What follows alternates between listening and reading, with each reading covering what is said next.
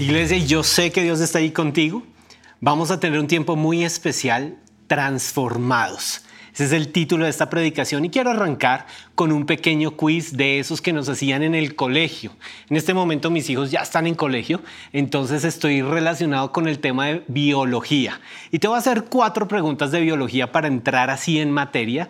Te voy a lanzar cada pregunta y si estás en casa rodeado de personas vamos a hacer un concurso a ver quién responde más rápido y quién tiene la respuesta correcta. Y si estás solo por alguna razón, pues vamos a jugar contra el tiempo y yo te voy a hacer un conteo de 5, 4, 3, 2, 1 y si lo logras te anotas un punto por cada pregunta. ¿Listo? Vamos. ¿Qué es clorofila? 5, 4, 3, 2, 1. ¿Lo tienen? Clorofila. Pigmento de color verde que se halla presente en las hojas y tallos de muchos vegetales y que es responsable del proceso de fotosíntesis. Muy bien. ¿Quién lo dijo correcto? ¿Quién lo dijo correcto? apúntate uno allí. Muy bien, va. Esta, es muy chistosa para mí. Segunda pregunta. ¿Qué es un nimbo? Nimbo. Cinco, cuatro, tres, dos, uno. Tiempo. Y la respuesta correcta es nube baja, grande y grisácea, portadora de lluvia, nieve o granizo. Y aquí tengo una lección de vida muy importante. Estoy recién casado, voy en el avión de luna de miel y de repente estoy con mi esposa conociéndonos ahora en la faceta de esposos, ya pasó la ceremonia y vamos a disfrutar la luna de miel y en el avión miramos por la ventana y Adri me dice, qué hermoso nimbo. Y yo, ¿qué qué? Qué hermoso nimbo. Y yo me quedo mirándola, ¿qué es un nimbo? Y ella me responde, ¿no te enseñaron en el colegio que era un nimbo? En ese momento supe que era el matrimonio. Siguiente. Tercera pregunta. ¿Qué es un quark? Cinco, cuatro, tres, dos, uno. Tiempo. Quark es la partícula más pequeña que el hombre ha podido identificar como constituyente de materia. Por ejemplo, los protones y neutrones son la mezcla de varios quarks. ¡Ja! Descreste máximo, ¿verdad? Muy bien, apúntate un punto si la tenías. Muy bien. Y la última, la última, esta es clave. Para esta prédica, esta es la palabra clave. Va. ¿Qué es metamorfosis? Metamorfosis. 5, 4, 3, 2, 1, ya. Cambio o transformación que experimenta un ser vivo o algo creado de una forma a otra. Todo este quiz de biología para llegar a esta palabra. ¿Sabías que la palabra metamorfosis la encontramos en la Biblia? Somos transformados. Hay una metamorfosis que Dios quiere producir en ti y en mí, un cambio. Y Dios está buscando ese cambio en nosotros. Y lo más importante es que en este tiempo, en este momento, tú y yo necesitamos esa transformación en el corazón. Una transformación de adentro hacia afuera. Y de esto se trata esta predicación. Vamos a hablar acerca de transformación. ¿Y por qué te lo estoy diciendo? Bien, tuve un problema hace un buen tiempo, una situación que viví, y yo estaba furioso, realmente estaba muy molesto. Y después de darle vueltas y vueltas y vueltas al asunto, llegué a una sorprendente conclusión. La culpa de ese problema era mía. Yo tenía la culpa. Y yo tenía la culpa por asuntos de mi carácter no trabajados, porque no di lo que tenía que dar, no di la respuesta que debía dar y dejé salir de mi corazón algo que no debió haber salido. Y ahí fui llevado a la Biblia y me encontré con este versículo tan poderoso que precisamente contiene la palabra metamorfosis.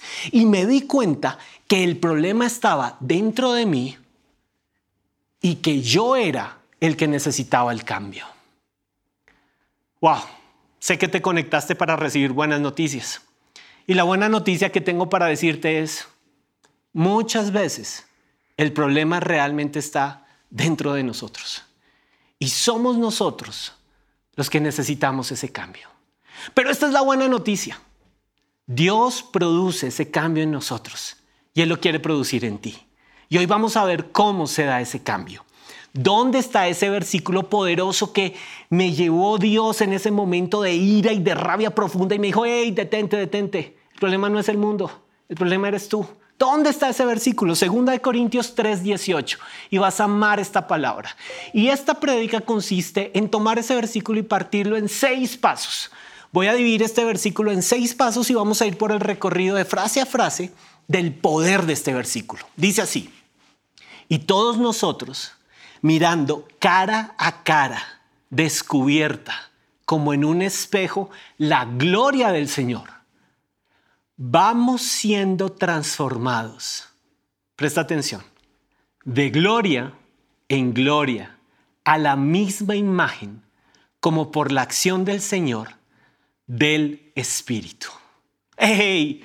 Te dije que en ese versículo estaba la palabra metamorfosis, ¿verdad? Volvámoslo a leer juntos. Y todos nosotros, mirando cara a cara descubierta como en un espejo la gloria del Señor, vamos siendo metamorfeo, metamorfosis, transformados de gloria en gloria. ¡Wow! A la misma imagen, como por la acción del Espíritu, a la misma imagen del Señor. Este versículo me parece fundamental en nuestra fe. Y es que Dios no solamente quiere salvar tu alma y tu espíritu, Dios quiere ir a un cambio profundo y quiere darnos una vida de poder sobre la tierra. Pablo escribe este, este versículo precisamente en su segunda carta a la iglesia en Corinto. Y esta iglesia en Corinto se caracterizaba por varios asuntos no resueltos. Esta iglesia le costaba mucho, escucha esto, el cambio. Y se oponía al cambio y tenía ciertos problemas internos. ¿Cuáles eran esos problemas? Bien, permanentemente estaban cuestionando la autoridad de Pablo, estaban buscando si eran seguidores de Pablo o de otro mejor predicador. Había conflictos internos entre ellos, divisiones, peleas, asuntos no resueltos. Había una constante, constante pérdida del valor de la presencia de Dios en medio de ellos. Y Pablo como el pastor que había fundado esta iglesia y que había dejado pilares en esta iglesia, tiene que escribirles y tiene que escribirles en sus cartas muy buena palabra para volverlos a traer al camino. Y nos vamos a encontrar con su segunda carta, con este versículo tan fundamental en donde les dice, pero tenemos que ser transformados. Iglesia, que estás ahí conectado. Tú que buscas de Dios la respuesta muchas veces a las situaciones duras que estamos viviendo empieza en una transformación interna de nuestro corazón, a la cual tú y yo necesitamos correr. Y quiero decirte esto, cada día, cada día necesitamos esa transformación poderosa del Espíritu de Dios. La iglesia en Corinto estaba perdiendo poder espiritual estaba llenándose de asuntos muy complicados, precisamente porque le costaba mucho el cambio. Y aquí aparecen los enemigos de la transformación. Una resistencia interna a darnos cuenta, en primer lugar, que los que necesitamos reconocer que algo no está bien y que arranca en nosotros, somos nosotros mismos. Segundo, que no podemos seguir peleando al cambio. No podemos seguir oponiéndonos a la obra que el Espíritu Santo quiere hacer en nosotros de transformación, que sí hay más y que no podemos seguir siendo lo que hasta ahora hemos sido. Esta predicación es una invitación para que nos levantemos del estado en el que estamos y permitamos que la acción del Espíritu Santo de Dios transforme las asperezas, los asuntos grandes o pequeños que necesitan ser rendidos delante de Dios. Si tú estás conmigo, presta atención a cómo lo hace Dios. Te quiero llevar por el camino. Y este camino se compone de seis pasos a lo largo de este versículo. Vamos con el primer paso. ¿Cómo arranca el versículo? Segunda de Corintios 3:18. Y todos nosotros. Bien, lo primero que quiero decirte es que todos nosotros somos hijos. Y esto me encanta de Dios. Dios no tiene un club de membresía. Ah, ciertos supermercados tienen una tarjeta de membresía y solamente puedes comprar si la tienes, si te has afiliado a ellos. Dios no, tiene, Dios no es un supermercado con tarjeta de membresía o no es un club social al donde solo entran algunos invitados. La transformación es una invitación que nuestro Padre Dios nos está haciendo a todos nosotros. Y todos somos bienvenidos en la presencia de Dios. Ahora quiero decirte esto. Dios es el mismo y Dios es Padre. ¿Cuál es el asunto? El asunto es que en el reino de los cielos hay hijos de hijos, como en toda familia.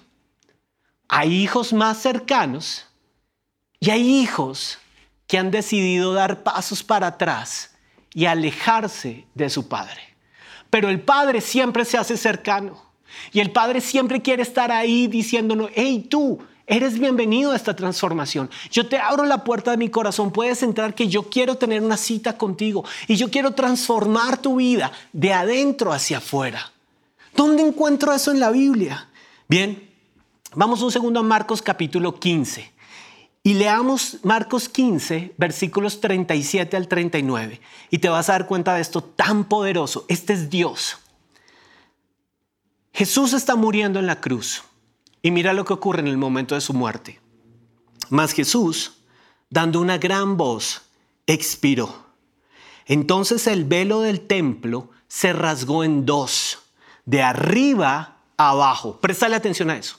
Jesús muere en la cruz e inmediatamente en otro lugar, en el templo, el velo que separaba el lugar santo del lugar santísimo. Y escucha esto, el lugar santo era el, lugar santísimo, perdón, era el lugar donde se manifestaba la presencia de Dios una vez al año y solo ante una persona, el sacerdote.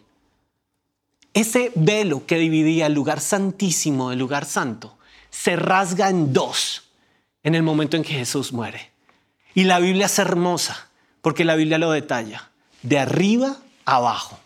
Es decir, que el cielo, a través de la muerte de Jesús, operó una transformación en nuestra fe y una transformación de paradigma, porque el velo rasgado significa que Dios dio el primer paso para acercarse a nosotros.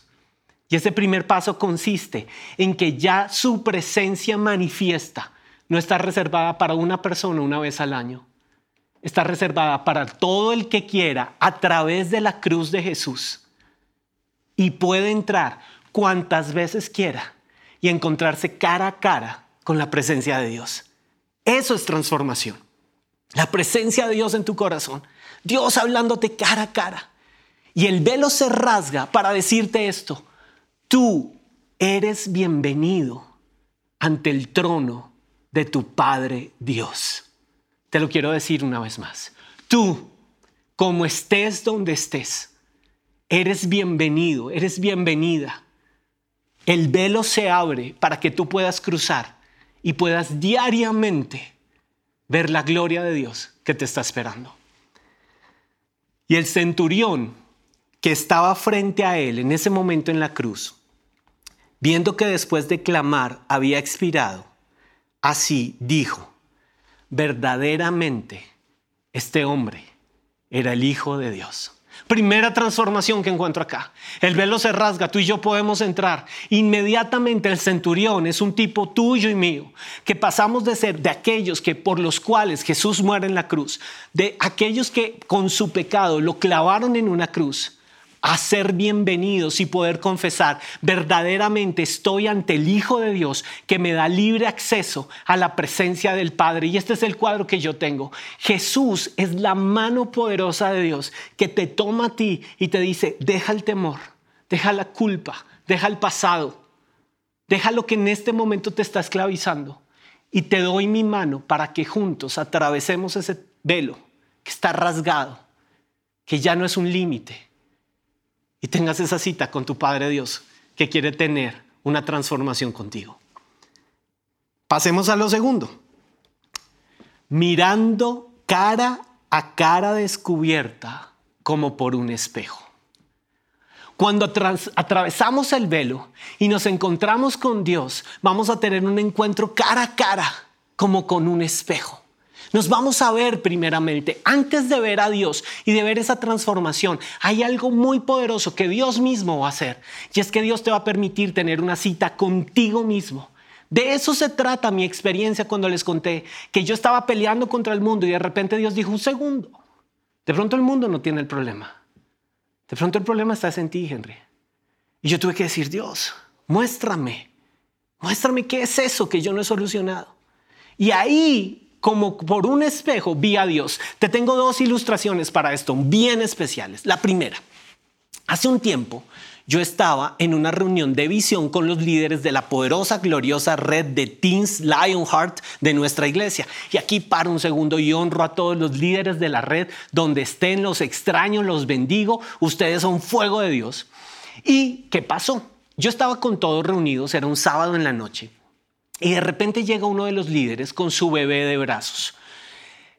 Posiblemente él no tuvo con quién dejar el bebé esa noche y llegó a la cita de visión en donde íbamos a hablar ciertos temas con su bebé y puso a su bebé al lado en la silla y yo estaba dando el tema, pero como siempre tengo esta inquietud por tratar de ver qué es lo, cómo te ayudo, cómo, qué, qué, puedo hacer por ti, me inquietó ver al bebé y qué puedo hacer para que el bebé la pase rico, qué puedo hacer para que el papá esté bien. Y mientras daba el tema estaba pensando el papá, el bebé, el papá, el bebé, pero Dios intervino.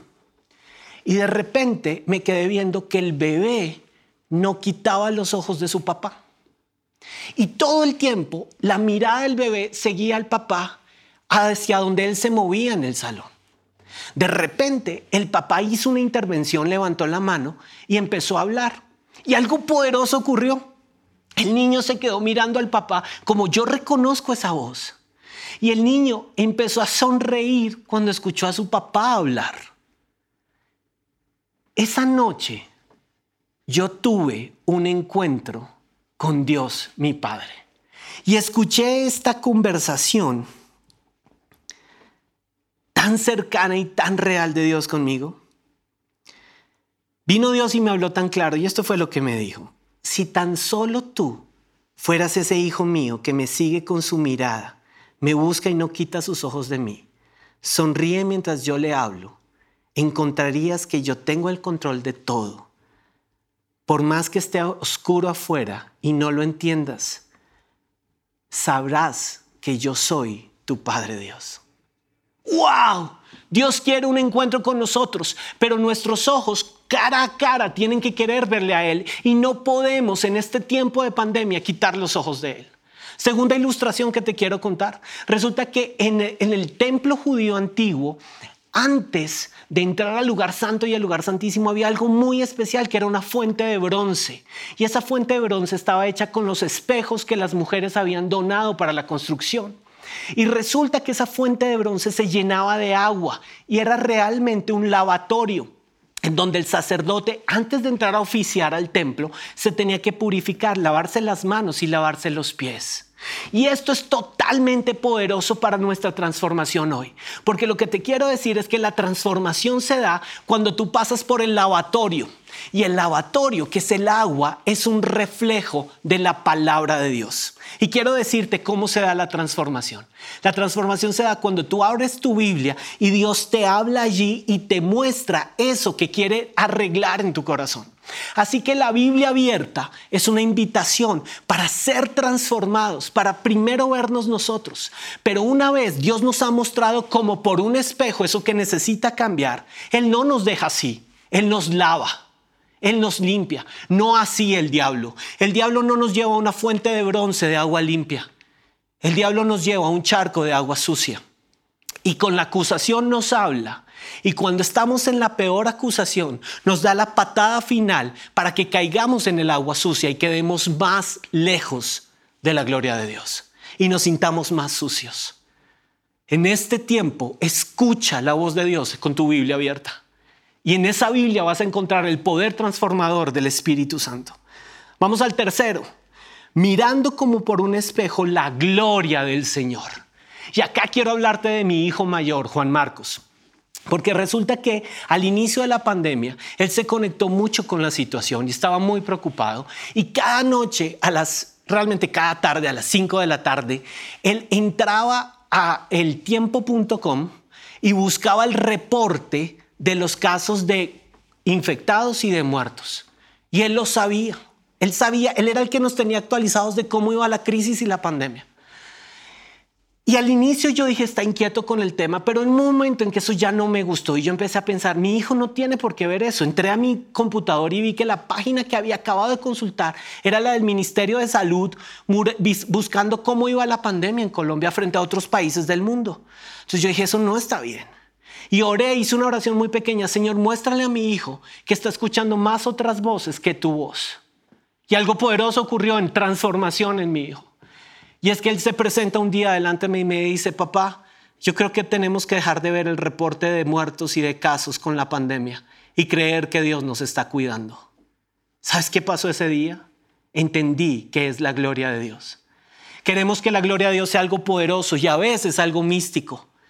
Pero quiero decirte que la gloria de Dios la ves en un detalle, en un detalle tan simple como cuando encuentras el origen de tu temor y lo sacas de tu corazón. Cuando callas la voz a las voces del temor, a las voces del odio, a las voces del pecado, la gloria de Dios se manifiesta en tu casa cuando pudiendo darle lugar a cualquier cosa, mirando lo que no debes ver, apagas el televisor o apagas el computador y en lugar de estar allí mirando lo que no tienes que ver, empiezas a buscar en el espejo la revelación de su palabra para tu vida. Ahí está la gloria de Dios. En este momento, la presencia de Dios te cubre. Y tú sabes que eres amado por unas palabras eternas de un Dios que puso vida en tu espíritu. Esa es la gloria de Dios. Cuarto, vamos siendo transformados de gloria en gloria. Dios no es estático. Dios ama el cambio. Y lo primero que te quiero decir es que Dios no tiene hijos perfectos. Dios tiene hijos moldeables. Y me encanta esto porque ser transformados de gloria en gloria me recuerda una frase impresionante que encuentro en la Biblia en tres ocasiones, cuatro, muy poderosas. Y es esta, Dios es el alfarero. Y nunca podemos olvidar eso. Isaías 29, 16 dice, ¿qué manera de falsear las cosas? ¿Acaso el alfarero es igual al barro? ¿Puede un objeto decir al que lo modeló, él no me hizo? ¿Puede una vasija decir de su alfarero, él no entiende nada? ¿Sabes que esto es lo que nos está pasando en este tiempo? Que se nos olvidó que somos seres humanos y el humanismo ha hecho que el ser humano se exalte a unos niveles iguales a los de Dios y ha llevado al ser humano a contender con Dios y se nos olvida que somos simples seres humanos hechos de barro. Y en esencia somos barros y necesitamos al alfarero. Somos barro que se desmenuza y la pandemia nos está mostrando eso. No somos seres infalibles, no somos perfectos, no tenemos el control. Pero la buena noticia es esta. Tienes un Dios de amor que hoy abre su taller de alfarero y te dice, ven aquí, voy a modelar tu vida, voy a tomar ese barro que eres tú. Eres hijo, eres barro, pero eres precioso en mis manos y puedo hacer una obra nueva contigo. Y si te conectaste hoy, quiero decirte esto. Lo único que Dios espera es que te dejes modelar. Sea la edad que tenga, el nivel que tengas, sea lo que hayas vivido, el pasado que te acecha, Dios dice esto de ti. Y yo soy tu alfarero y yo sé lo que puedo hacer contigo. Y este barro lo puedo transformar en un objeto de gloria. Lo único que sé es esto en mi vida. Soy barro, soy barro, pero estoy en las mejores manos las manos del mejor alfarero que existe. A la misma imagen. Vamos siendo transformados a la misma imagen que es Jesucristo en nuestra vida. El pastor nos ha estado predicando una serie muy poderosa acerca de identidad y propósito. Y personas se han acercado y en conversaciones en Zoom me han preguntado, ¿cómo encuentro cuál es el propósito de mi vida? Bien, te lo quiero decir. El propósito tuyo es el mismo propósito mío ser transformados a la misma imagen de la persona de Jesús. ¿Qué pasaría en el mundo si viéramos más personas a la imagen de Jesús caminando por ahí? Jesús eh, no, no, no es ajeno al dolor. Jesús no es indolente, Jesús es misericordioso. Habría más misericordia en la tierra, habría más capacidad de perdón, habría más valor, habría más virtud, habría más fuego, habría más pasión. De eso se trata, ser transformados. Y ese es tu propósito, que hoy puedas levantar la mano y decir, te necesito y quiero parecerme más a ti. Y esta es la buena noticia. Tú eres lo que adoras. Te pareces, eres transformado a la imagen de lo que adoras en tu corazón. Haz de Jesús el centro de tu adoración. Hagamos de Jesús nuestro modelo de adoración y seremos transformados. Como por la acción del Señor, del Espíritu. Llegué a mi último punto. Y este punto me encanta. La transformación solo es posible cuando tú te rindes ante el Espíritu Santo de Dios. Y esto es lo que he orado por esta prédica. Una invasión del Espíritu Santo de Dios en este momento en nuestra casa, haciendo de nosotros la persona de Jesús siendo revelada en nuestra vida, haciendo de nosotros barro, objetos de gloria, donde escucha esto, pueda ser derramado el Espíritu Santo con poder. Esta prédica se originó no solo en esa conversación de Dios cuando quería mostrarme mi aspereza. Esta prédica tiene su origen cuando veo a un Pedro, un hombre sin mucho estudio, con muchos pecados, descartado y no calificado, dando su primer discurso ante una multitud y viendo tres mil personas salvas por el poder del Espíritu Santo.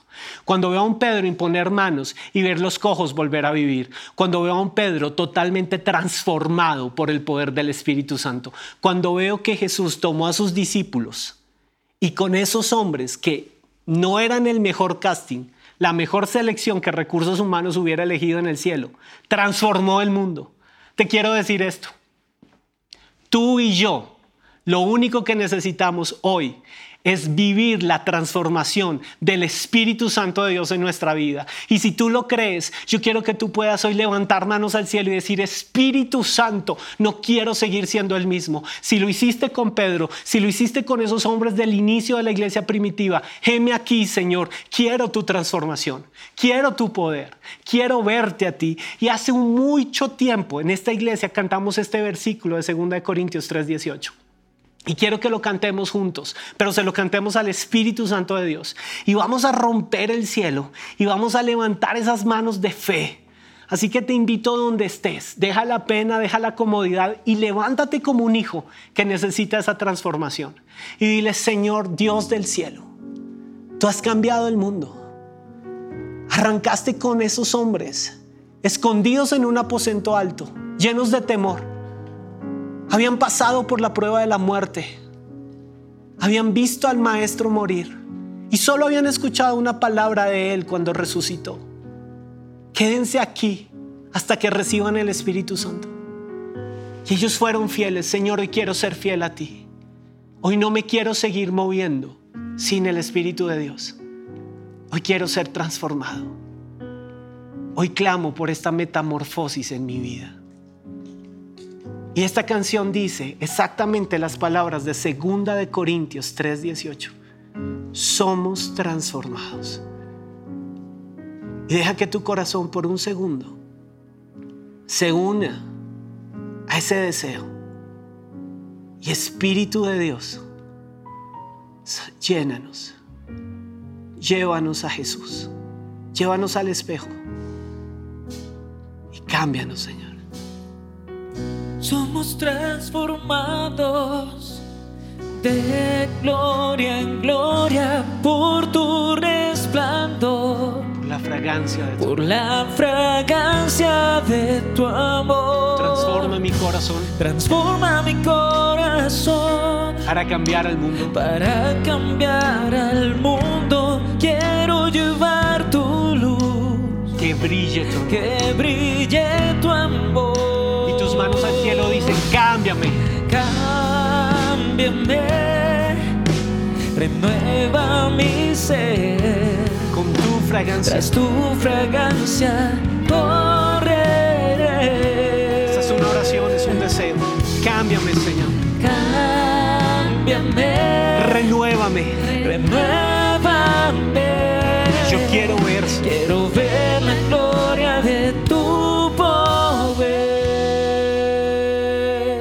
Sé cuál es tu edad.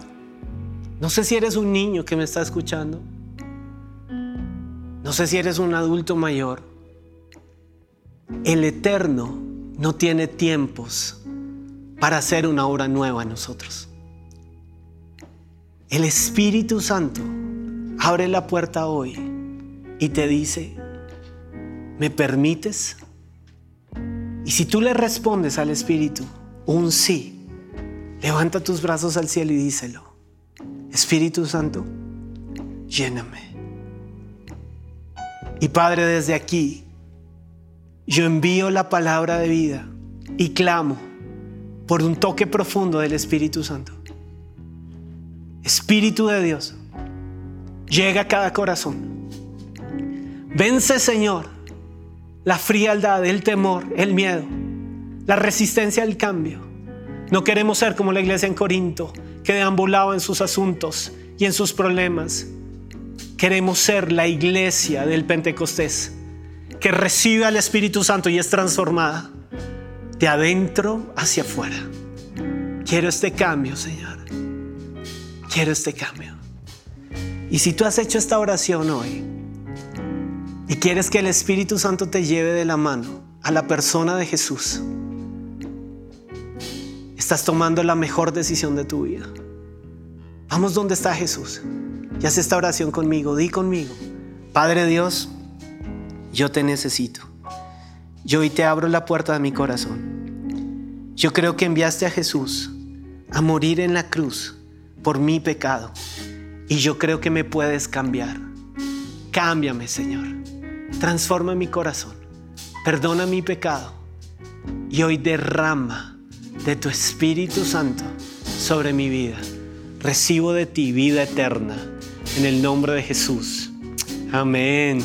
Amén. Y si hiciste esta oración, vas a ver un código QR ahí en pantalla o el teléfono de nuestro call center. Hay ahí todo un equipo pastoral listo para recibir tu llamada. Queremos conocerte, queremos decirte, Dios es real y lo mejor de esto, Dios puso sus ojos sobre ti y Dios te ama. Así que sin dudar, llama al call center, tenemos buenas noticias para ti allí. Y mientras tú lo haces, yo quiero que levantes tu fuerza y el resto de la iglesia vamos a seguir confesando esto con toda la pasión. Cámbiame, Señor. Cámbiame, Señor. ¿Estás listo? De pie, manos al cielo y lo clamamos.